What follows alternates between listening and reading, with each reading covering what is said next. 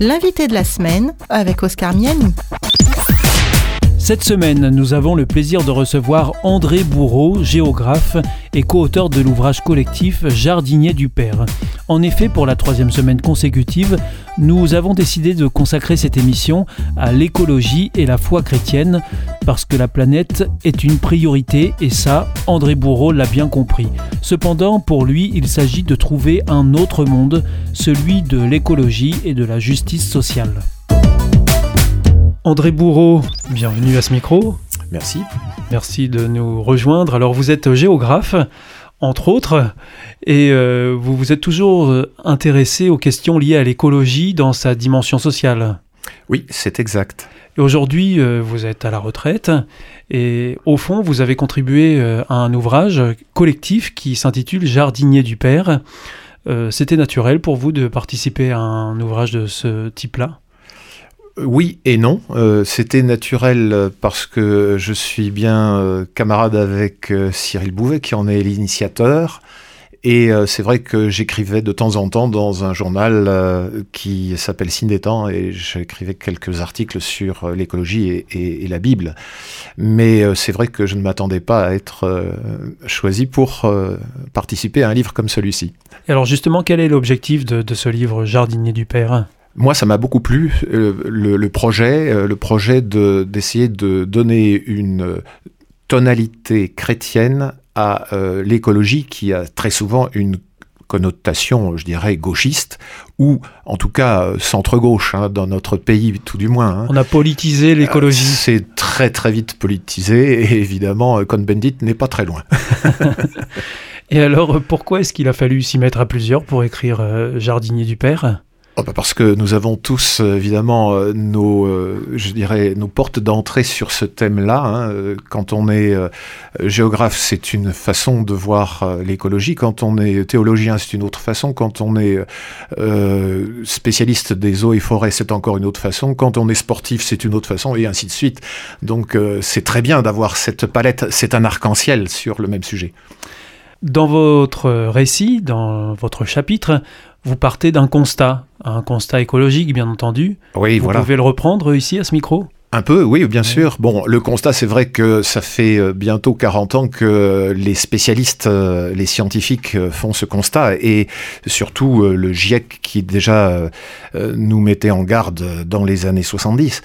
Euh, le constat, il, est assez simple, c'est que plus euh, notre société occidentale qui s'est répandue euh, sur tous les continents essaye de privatiser les ressources de la Terre, plus on va vers une catastrophe annoncée, à tel point même qu'un auteur en vogue en ce moment, hein, Yves Pacalet, a écrit un bouquin, L'humanité va disparaître bientôt, bon débarras, ce qui est d'un cynisme terrible que je récuse évidemment.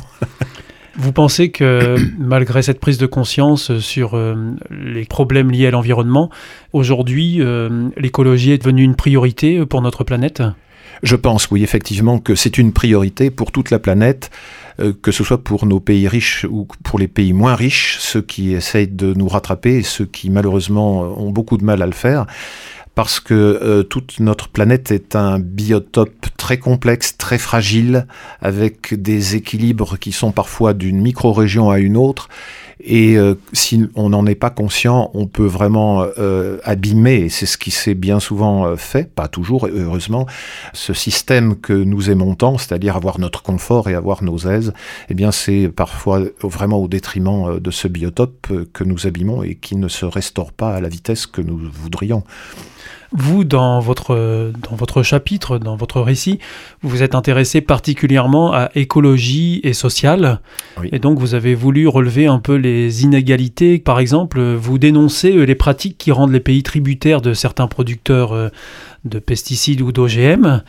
Pourtant, au départ, euh, cette question d'OGM semblait partir d'un bon sentiment, non? Oui, oui, oui. Et euh, d'ailleurs, euh, moi, je, respecte tout à fait la, perspective des chercheurs hein, sur cette affaire-là, puisque ça permettait normalement d'avoir des semences et donc des plantes qui n'avaient plus besoin d'engrais et plus besoin de pesticides. Donc finalement, il y avait une libération de, pour les paysans de, tous ces produits à, mettre dans leurs champs Oui, donc normalement, ça devait faire des champs particulièrement bah, écologique, hein, donc clean de toutes les saletés qu'on peut mettre dedans, quand on veut préserver évidemment euh, les plantes de tous les euh, aléas de la nature. Et en même temps, ce système des EGM a évolué et les gens se sont rendus compte que euh, ben, on est prisonnier de quelque chose qui a été programmée dans chaque plante, c'est-à-dire elle ne redonne pas des semences. Donc il faut automatiquement redemander aux fabricants euh, de nous relivrer des semences et ainsi de suite, c'est-à-dire à chaque période culturelle. Et donc là, on est lié pieds et mains, hein, lié euh, vraiment au producteur et évidemment au prix qu'il fait. Effectivement, dans, le livre, on sent bien que ça, ça vous choque et on a l'impression que le fait d'être chrétien, ça en met une couche supplémentaire, non? Oui, alors, alors là, il faut euh, revenir déjà euh, dès les premiers euh, chapitres de la Bible et puis continuer comme ça jusqu'au bout.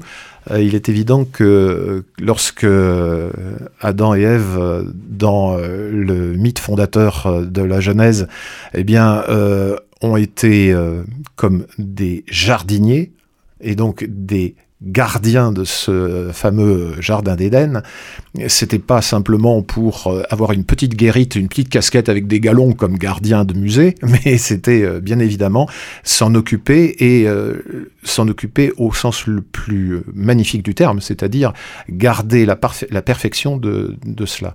Malheureusement, on sait que ça n'a pas été le cas pendant très longtemps, mais sur un plan toujours biblique, on a quelque chose qui était prévu dans la préscience de Dieu, quelque part, c'est que l'homme étant ce qu'il est, c'est-à-dire assez égoïste et gourmand, on va dire, eh bien, euh, dans la répartition, par exemple, des euh, différentes propriétés du peuple d'Israël lorsqu'il a été finalement euh, en Canaan, eh bien, il était prévu que pour limiter la rapacité de certains propriétaires qui étendaient évidemment leurs terres et leurs propriétés au détriment d'autres, plus faible, disons, hein, tout simplement, eh bien, euh, le jubilé était euh, un système de remise à plat euh, du cadastre, si on peut dire, 49 ans plus tôt. Et donc, on repartait sur les bases équitable. Ce qui montre bien déjà que euh, la Bible avait tout à fait conscience dans l'Antiquité, et pas seulement la Bible, mais de toute façon quand on fait l'étude des peuples de l'Antiquité, ils le comprennent et ils l'envisagent tous évidemment, et ils essayent d'y porter certains remèdes, notamment euh, en, Égypte, mais euh, de ce problème de la propriété privée, en fait, de ce qui rapportait à l'époque le plus de richesse, c'est-à-dire la terre, par les graines et évidemment aussi par l'élevage. Il n'est pas question d'image, ni de se montrer à son avantage. Le temps n'est plus au grand discours, non, aux langues de bois qui tournent autour. Il est question de respect, de maintenant de ce qu'on fait, parce que notre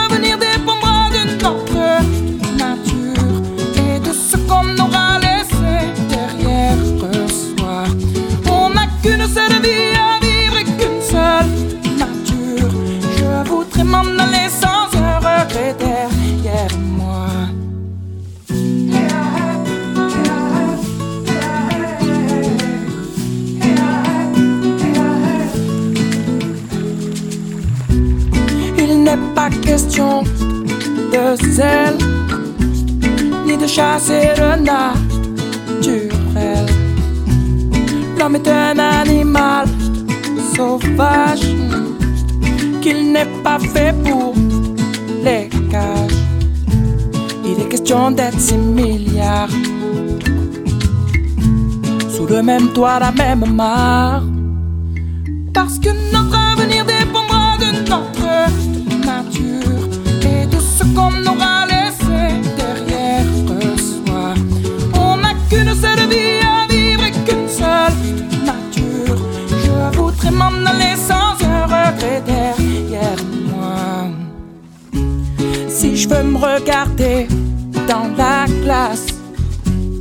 dans le regard de mes enfants. Si je veux un jour leur dire en face ce qu'on a fait, ce qui les attend. Mm-hmm. Mm-hmm. Mm-hmm.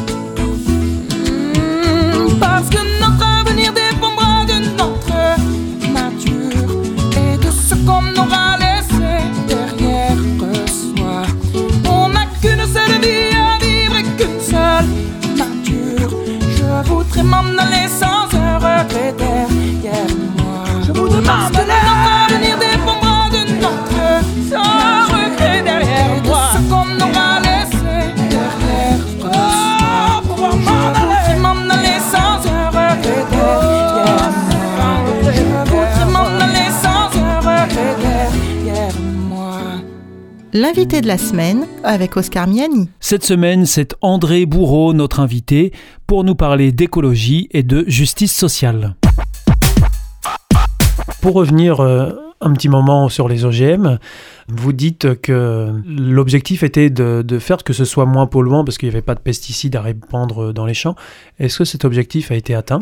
Alors cet objectif euh, sur le plan des produits phytosanitaires euh, est vraisemblablement atteint mais en même temps, euh, la transformation génétique des plantes fait que nous ne savons pas du tout, et il y a même des études très sérieuses qui sont en cours de réalisation pour montrer que sur l'humain, l'ingestion euh, finalement de produits finaux qui viennent d'une agriculture OGM pourrait très bien euh, déclencher un certain nombre de maladies que nous ne maîtrisons peut-être pas, peut-être des maladies euh, nouvelles, orphelines, enfin et ainsi de suite, mais nous jouons comme des apprentis sorciers.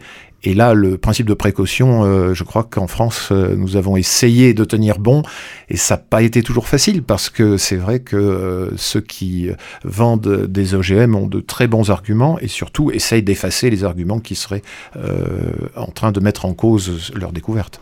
André Bourreau, dans votre livre, euh, enfin dans la partie du livre auquel mm. vous avez participé, euh, vous relevez euh, un, quelque chose qui vous choque particulièrement, c'est la marchandisation de la planète. Ce que vous expliquiez juste avant avec les OGM, c'est une sorte de marchandisation de, produits euh, dont on n'est pas vraiment propriétaire puisque c'est le fruit de la terre. Exactement. Et bon, toute graine, c'est finalement euh, le début de la vie hein, pour une plante. Donc quelque Personne n'a de brevet sur les, graines qui existent. Non, nous ne sommes pas propriétaires de cela. celles qui ont été modifiées. Et oui, voilà. Euh. Oui, oui. Et c'est vrai aussi qu'on pourrait donner l'exemple de l'eau, la marchandisation de l'eau. Nous avons de très grands groupes occidentaux qui sont des groupes de traitement des eaux et, qui ont essayé dans les années 90-2000 euh, de pousser certains pays, notamment en Asie, en Indonésie par exemple, de privatiser l'eau publique en disant elle sera euh, beaucoup mieux traitée, elle sera donc euh, parfaite pour la consommation des habitants, alors que vous, bah, vous avez pas assez de, de, de systèmes d'épuration des eaux et ainsi de suite. Et puis on s'est très vite rendu compte que cette eau fabriquée entre guillemets par euh, ces grands groupes, eh bien, elle coûtait euh, deux, trois, quatre fois plus cher que celle qu'avaient mise en place évidemment euh, les municipalités ou les États. Et à un moment donné, il a fallu que ces municipalités ou ces États s'endettent et alors, entrer dans le système de la dette, euh, c'était évidemment euh, le compteur de ce qu'ils espéraient. Et heureusement, j'ai quand même quelque chose euh, qui m'a qui m'a vraiment réjoui, c'est que ces expériences-là, en tout cas en Indonésie, ont cessé. Donc même nos grands trusts ont reconnu que pour eux, c'était pas aussi rentable que ce qu'ils croyaient. Pourtant, la marchandisation de la planète, euh, j'ai l'impression que ça, existe depuis euh, la nuit des temps, non? Oui, et d'ailleurs, euh, l'histoire en est pleine hein, de cette marchandisation. L'homme a toujours vécu du fruit de la terre, finalement, vécu de toutes les manières possibles. Oui, oui, oui, ça c'est tout à fait exact. Mais en même temps, cette marchandisation, elle était essentiellement dans un contexte, je dirais jusqu'à il y a 200 ans environ, un contexte simplement de survie on dira peut-être euh, pour exagérer et forcer le trait un petit peu, mais euh, là nous sommes plus dans un contexte euh, de survie. nous, nous, savons que la population mondiale croît énormément et je pense que les découvertes médicales et l'application de tout ce qui est prévention ou curatif, c'est formidable. Et en même temps, euh, cette marchandisation poussée à l'extrême, c'est-à-dire livrée au simple jeu euh, du libéralisme, eh bien, euh, on arrête euh, le, système quand ce n'est pas rentable. Et tout ce qui n'est pas rentable, c'est jeté aux orties d'une part. Et d'autre part, il faut absolument que les pauvres puissent aussi acheter. Donc, ils vont s'endetter. Et la dette, on sait, on a des quantités d'ouvrages de, là-dessus, d'experts qui se sont penchés là-dessus. La dette du tiers-monde, eh bien, c'est une dette en grande partie liée aux pays euh, occidentaux qui évidemment euh, les tiennent dans leur filet. Quoi. Alors dans ce que vous dites, il y a plusieurs éléments sur lesquels je voudrais qu'on mm. revienne, euh, notamment sur le fait que effectivement vous dites que écologie et économie capitaliste, ça peut pas fonctionner. Vous opposez les deux, vous dites voilà ça marche pas. Oui, alors ça, ça, ça, ne peut pas marcher parce que euh, prenons un, exemple simple qui est celui euh, des ressources halieutiques qui sont détériorées par la surpêche, par la pollution bien sûr des mers, etc.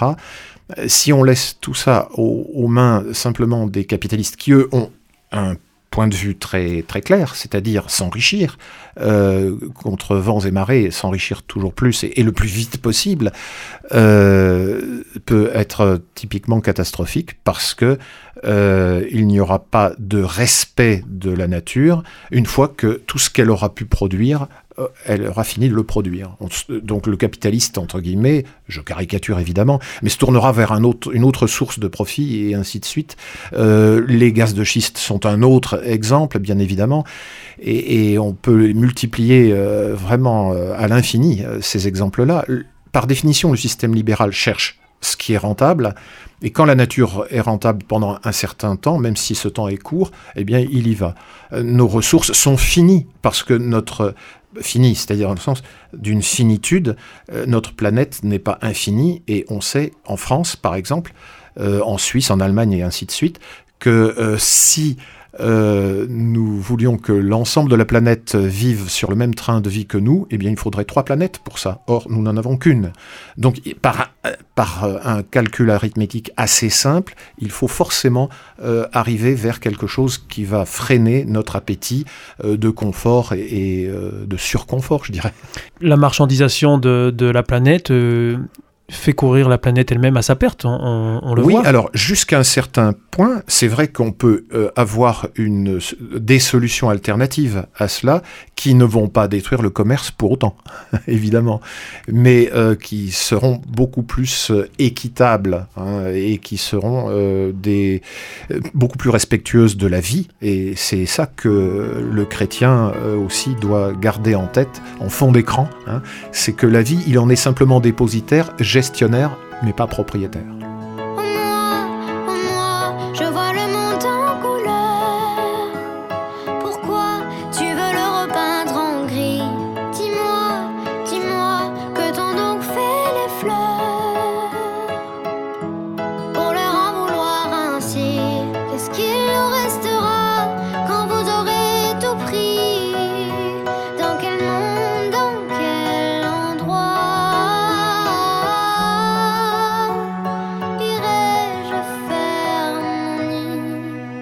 Si beau ici, c'est si beau ici.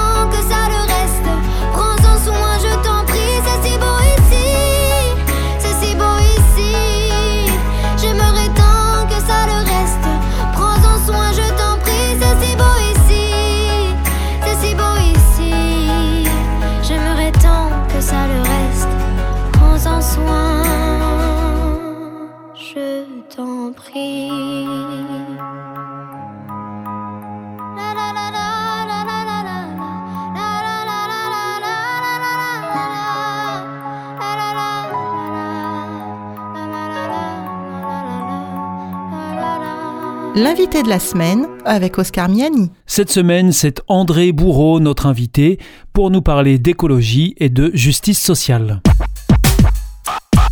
À travers ce que vous venez de nous expliquer concernant euh, la façon dont fonctionne notre économie, euh, finalement, on est en train tout simplement de scier la branche sur laquelle on est assis.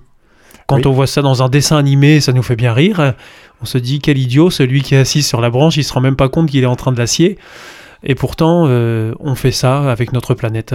Bon, moi, je ne tire sur personne, hein, surtout pas sur l'ambulance, loin de là. Ce n'est pas du tout mon objectif, c'est pas mon propos non plus. C'est plutôt d'éclairer les consciences qui euh, sont facilement étouffées par, euh, bah, par exemple, dans nos contrées occidentales, une publicité qui nous évite de réfléchir beaucoup. La publicité, elle est là pour évidemment euh, nous faire acheter tout ce que nous n'avons pas envie d'acheter au départ. Et bravo les publicitaires, ils sont doués. Et, alors donc dans cette euh, opposition que vous faites entre écologie et capitalisme, euh, quelle serait la troisième voie qui permettrait d'allier une bonne économie à une bonne écologie? Alors, euh, la troisième voie, bah, ça serait... Bon, elle existe déjà, euh, mais elle est relativement embryonnaire et euh, minoritaire, mais c'est une économie alternative, c'est-à-dire une économie, par exemple, avec des sociétés qui sont des mutuelles, des coopératives, des choses comme ça, où chacun prend sa part, son rôle de, économique, et on donne aussi à chacun euh, une part et un rôle économique. Euh, moi, par exemple, je fais partie d'une AMAP. Je ne suis pas du tout un exemple. hein. Les AMAP euh, existent certainement depuis aussi longtemps que, que je suis sur la Terre moi-même, mais une AMAP, c'est une association pour le maintien de l'agriculture paysanne, c'est-à-dire locale, peu énergivore et surtout qui respecte l'environnement au point qu'il n'y a aucun produit phytosanitaire chimique qui entre dans la culture des plantes. Par contre, euh, je discute euh, souvent avec euh, ceux qui sont les auteurs de ce projet, de l'AMAP où je suis. Eh bien, ils achètent partout en France et, ailleurs euh, des petites boîtes remplies de petites bêtes qui vont elles-mêmes faire le travail des produits phytosanitaires que euh, les grands trusts chimiques euh, proposent. Et ça marche très très bien et nous sommes très contents. Et en plus, nous participons aux récoltes et en plus, nous participons aussi au désherbage et ainsi de suite.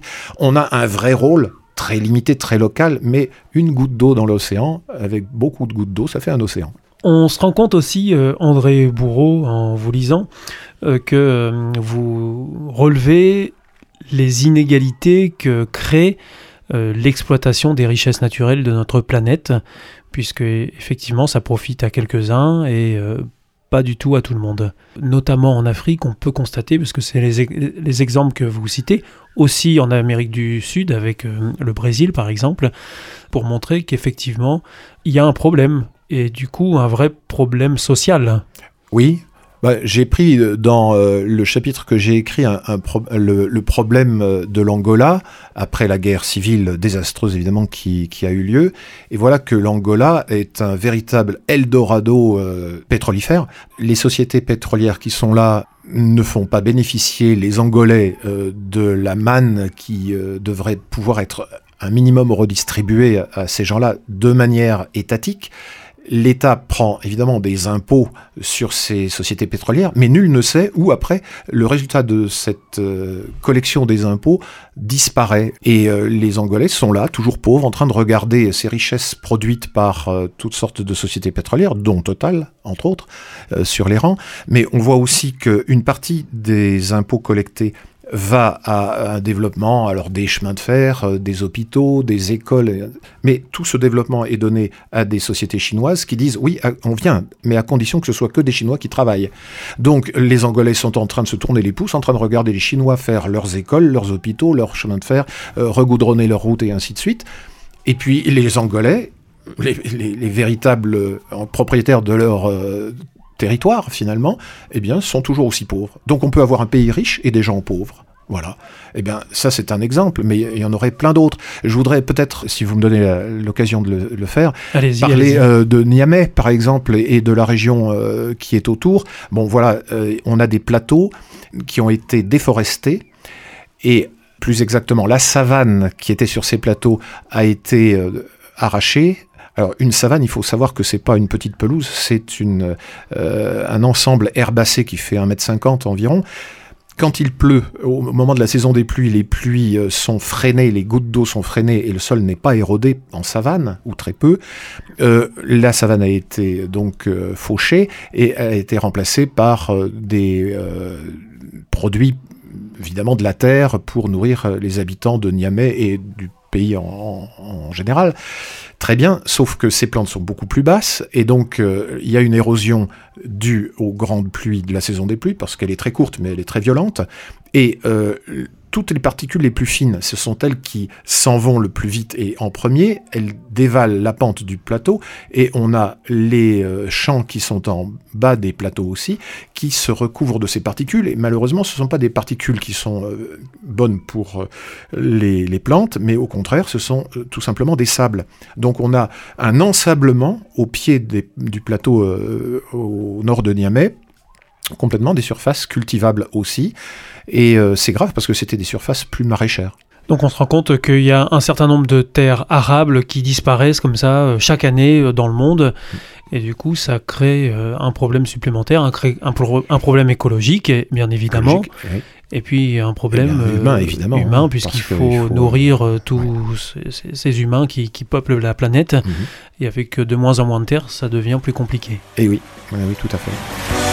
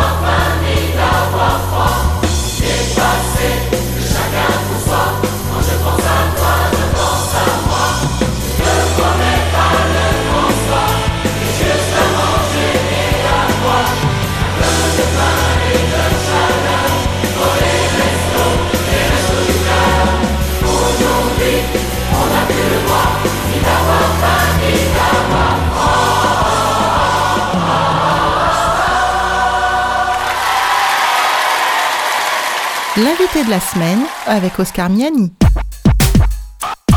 André Bourreau, euh, j'aimerais que vous reveniez aussi sur euh, ce qui semble vous tenir à cœur dans, ce chapitre. C'est que vous prenez, alors évidemment c'est en rapport avec euh, ce que vous venez de nous, expliquer sur l'exploitation des richesses par certains et, qui ne profitent pas à tous.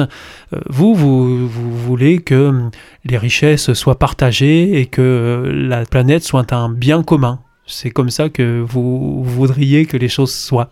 C'est un idéal évidemment utopique, on en est tous très conscients, mais cette meilleure répartition des richesses et euh, cette préservation de l'environnement au niveau du chrétien que je suis et que nous sommes, hein, il y a beaucoup de chrétiens évidemment euh, dans nos pays et dans le monde, euh, ça serait intéressant de vraiment s'arrêter un petit peu, de voir comment euh, on marche et puis euh, de voir si on peut pas marcher autrement. Alors vous, vous, vous pensez que les chrétiens ont un rôle spécifique à jouer dans ce contexte-là de, de l'écologie? Absolument, parce que comme je disais tout à l'heure, euh, dans le christianisme, nous sommes simplement dépositaires de, de la vie que le Père nous a donnée. Et nous sommes en même temps des gens qui sont appelés à prendre soin de la création, même si elle a été abîmée. Et je crois qu'on peut le faire. Effectivement, euh, on peut, euh, si nous sommes des petits euh, jardiniers du dimanche, pour ceux qui ont de la chance d'avoir un jardin, euh, éviter de, mettre euh, des désherbants euh, qui évidemment sont très efficaces, mais se retrouvent ensuite dans la nappe phréatique et ainsi de suite. Enfin bon, détruisent beaucoup de particules nourricières de, la terre. Alors on va partir un tout petit peu de, la culture, mais on a tous des téléphones portables. Ils tombent malheureusement, c'est bête quand même, hein, en panne. Voilà. Bon. Et puis ils vieillissent et puis on s'en débarrasse. Oui. Ben, il Ils vient- vieillissent vite. euh, mais- et vite, oui, très vite. Mais c'est peut-être on purpose. hein. Mais en tout cas, voilà, ces engins-là peuvent être recyclés. Et euh, on sait qu'il y a quelques entreprises qui sont très souvent liées à une église chrétienne, d'ailleurs, curieusement, euh, qui récupèrent de la bonne volonté des gens qui sont depuis longtemps au chômage. Ces personnes sont formées pour réparer euh, des iPhones et, et tous ces engins euh, électroniques pour pouvoir les remettre sur un marché de l'occasion à des prix évidemment défiant toute concurrence. Résultat, intérêt. Il y a des gens qui sont sauvés du chômage et qui étaient là pour de longues années. Il y a des gens qui obtiennent des qualifications techniques reconnues et estampillées. Il y a des gens qui euh, peuvent euh, permettre à des gens qui n'auraient jamais pu acheter euh, des appareils aussi chers de les ouais. acheter. Mhm. Et puis, il y a même, euh, par exemple, pour l'Afrique, eh bien, des gens qui, en Afrique, peuvent acheter des ordinateurs pour 70-80 euros, des ordinateurs qui auraient été définitivement broyés dans des pelleteuses X, Y, Z, enfin, voilà. Et euh, il me semble que cette solidarité-là, elle fait aussi partie prenante du christianisme, tout comme la solidarité avec notre biotope, duquel nous- dépendons complètement, en réalité. Et alors, vous parlez euh, de la gestion chrétienne de la vie, d'une gestion chrétienne de la vie. Qu'est-ce que ça veut dire, ça, André Bourreau? Ça, ça- ça a un sens avec euh, l'écologie Euh, Qu'est-ce que ça veut dire? Ça veut dire beaucoup de choses. Ça veut dire que le christianisme n'est pas dans un sous-marin avec des compartiments étanches. Il y a le christianisme là dans ma vie, puis euh, il y a ensuite mes loisirs dans un autre compartiment étanche, puis il y a ensuite mon travail dans un autre compartiment étanche. Mais il me semble que gérer chrétiennement sa vie, euh, c'est quelque chose qui mérite une conscience et une réflexion pour savoir comment euh, et où est-ce que je travaille, comment j'investis. Est-ce que je donne mon argent simplement à une banque XYZ qui sera la source de financement, par exemple, d'une entreprise d'armement? Est-ce que je suis pour l'armement. Est-ce que je suis pour que on tue les uns les autres finalement, alors que Jésus a dit tu ne tueras point? Euh, Et euh, est-ce que mes loisirs n'ont rien à voir avec euh, mon christianisme? Ou est-ce que je vais peut-être euh, éviter certaines formes de loisirs? Je pense aux courses de quad dans les montagnes à côté de là où j'habite, qui détruisent les chemins alpestres et aussi les prés pour les animaux qui viennent au moment de l'été paître en altitude. Euh, je peux faire peut-être du VTT, ce qui est beaucoup moins, euh, disons, destructeur que du quad. Et voilà, euh, tout, tout, on peut multiplier les, les- les exemples comme ceci. Travailler aussi, oui, on peut peut-être travailler euh, dans des entreprises, si on en a le choix, bien évidemment, euh, plus respectueuses de l'environnement que d'autres. Donc, euh, tout un programme. Oui, oui, oui, une dans autre une vision. cohérence globale. Une autre vision, voilà, oui, oui. Prends mon âme, prends-la, Seigneur.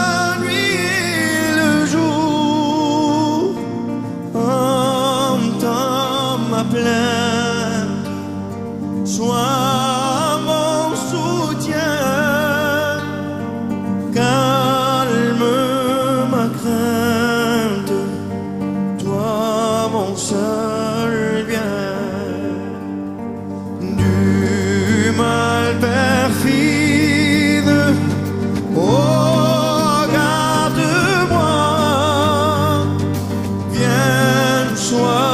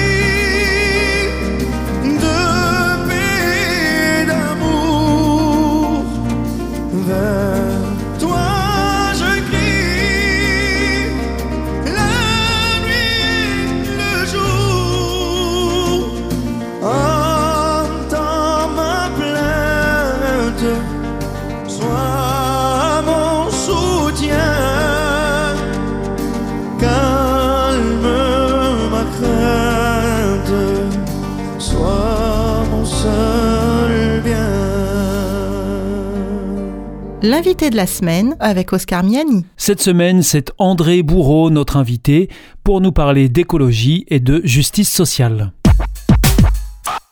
Vous donnez quelques exemples de ce qui peut se faire déjà à quelques, à quelques endroits dans le monde sur le plan écologique et on a l'impression que ça rend euh, euh, bah, le monde plus juste quand on arrive à, organiser les choses d'une autre manière. Euh, pour vous, écologie rime avec justice? Oui, ça, rime vraiment beaucoup avec justice parce que au départ, je pense que Adam Smith n'avait absolument pas pensé un instant que le système qu'il développait avec le libéralisme dont il était vraiment le chantre, peut-être pas l'inventeur, mais en tout cas euh, le promoteur, il y a 200 ans, euh, je ne pense pas qu'il imaginait que le système qu'il proposait euh, déclenchait finalement des injustices sociales en bout de chaîne. et pourtant, c'est une réalité. Et euh, il est euh, certainement intéressant pour nous, chrétiens, euh, de dire, en sonnant la sonnette d'alarme, on pourrait, en tant que chrétien, simplement regarder de plus près ce qui se passe tout au bout d'une chaîne économique et euh, de s'abstenir de certaines choses pour au contraire développer d'autres choses. Et moi je vois que euh, par exemple, je ne suis pas du tout contre le capitalisme, contrairement à, ce que peut-être le, le livre laisse penser dans le chapitre que j'ai écrit. Euh, c'est très bien pour moi une entreprise qui développe des éoliennes en mer, une marée motrice et ainsi de suite. Et qui crée de l'emploi Et qui crée bien sûr de l'emploi. Peut-être pas trop la, la marée motrice, bien qu'il y ait des emplois, mais euh, elles se sont pas développées malheureusement ces marées motrices, mais pour des raisons techniques évidentes, ensablement des estuaires, etc. Mais en tout cas, euh, la mer et euh, les Écossais d'ailleurs se sont lancés et ça fonctionne bien avec des gigantesques serpents de mer qui bougent tout le temps au gré des vagues et qui fabriquent donc de l'énergie et de l'énergie électrique, énergie propre s'il en est, qui ne rejette pas de CO2 dans l'atmosphère. Bien sûr, la fabrication de ces serpents de mer entre guillemets génère du CO2, mais bon, il y en a toujours eu du CO2, c'est vrai aussi, à condition de pas non plus euh, massacrer des magnifiques euh, réserves euh, naturelles comme par exemple l'Amazonie. Alors André Bourreau, dans ce, livre, vous apportez une conclusion, et à mon sens, une conclusion qui est empreinte d'une vision très chrétienne de notre monde. Oui, mais écoutez, moi, euh, comme beaucoup, beaucoup d'autres chrétiens bien avant moi, et euh, le pape aussi, euh, les différents papes ces dernières décennies n'ont pas fini de, de l'expliquer. À la place de l'égoïsme auto-centré sur ma personne, avec moi je, moi je, moi je, j'ai toujours besoin de plus, et ainsi de suite, pour en fait faire écho tout simplement aux publicités, il y a d'autres fondements qui sont euh, la joie, qui sont euh, la conscience, le partage, euh, finalement le vivre ensemble, et puis l'ouverture à l'autre, qui est forcément différent, qui est forcément gênant au début, et, qui est pourtant si riche. moi, j'ai beaucoup voyagé, je me suis toujours enrichi énormément avec les gens que j'ai côtoyés, que ce soit en Afrique, que ce soit en Asie, que ce soit au Proche-Orient. C'était toujours extrêmement intéressant et je crois qu'on a beaucoup de choses à développer autres que l'égoïsme autocentré. André Bourreau, merci. Donc, euh, je rappelle que vous êtes euh, co-auteur de l'ouvrage Jardinier du Père aux éditions Vie et Santé. C'est ça. Merci. Au Merci à vous. C'était l'invité de la semaine avec André Bourreau, co-auteur de l'ouvrage collectif Jardinier du Père, paru aux éditions Vie et Santé. L'invité de la semaine, c'est une émission signée Hop Radio.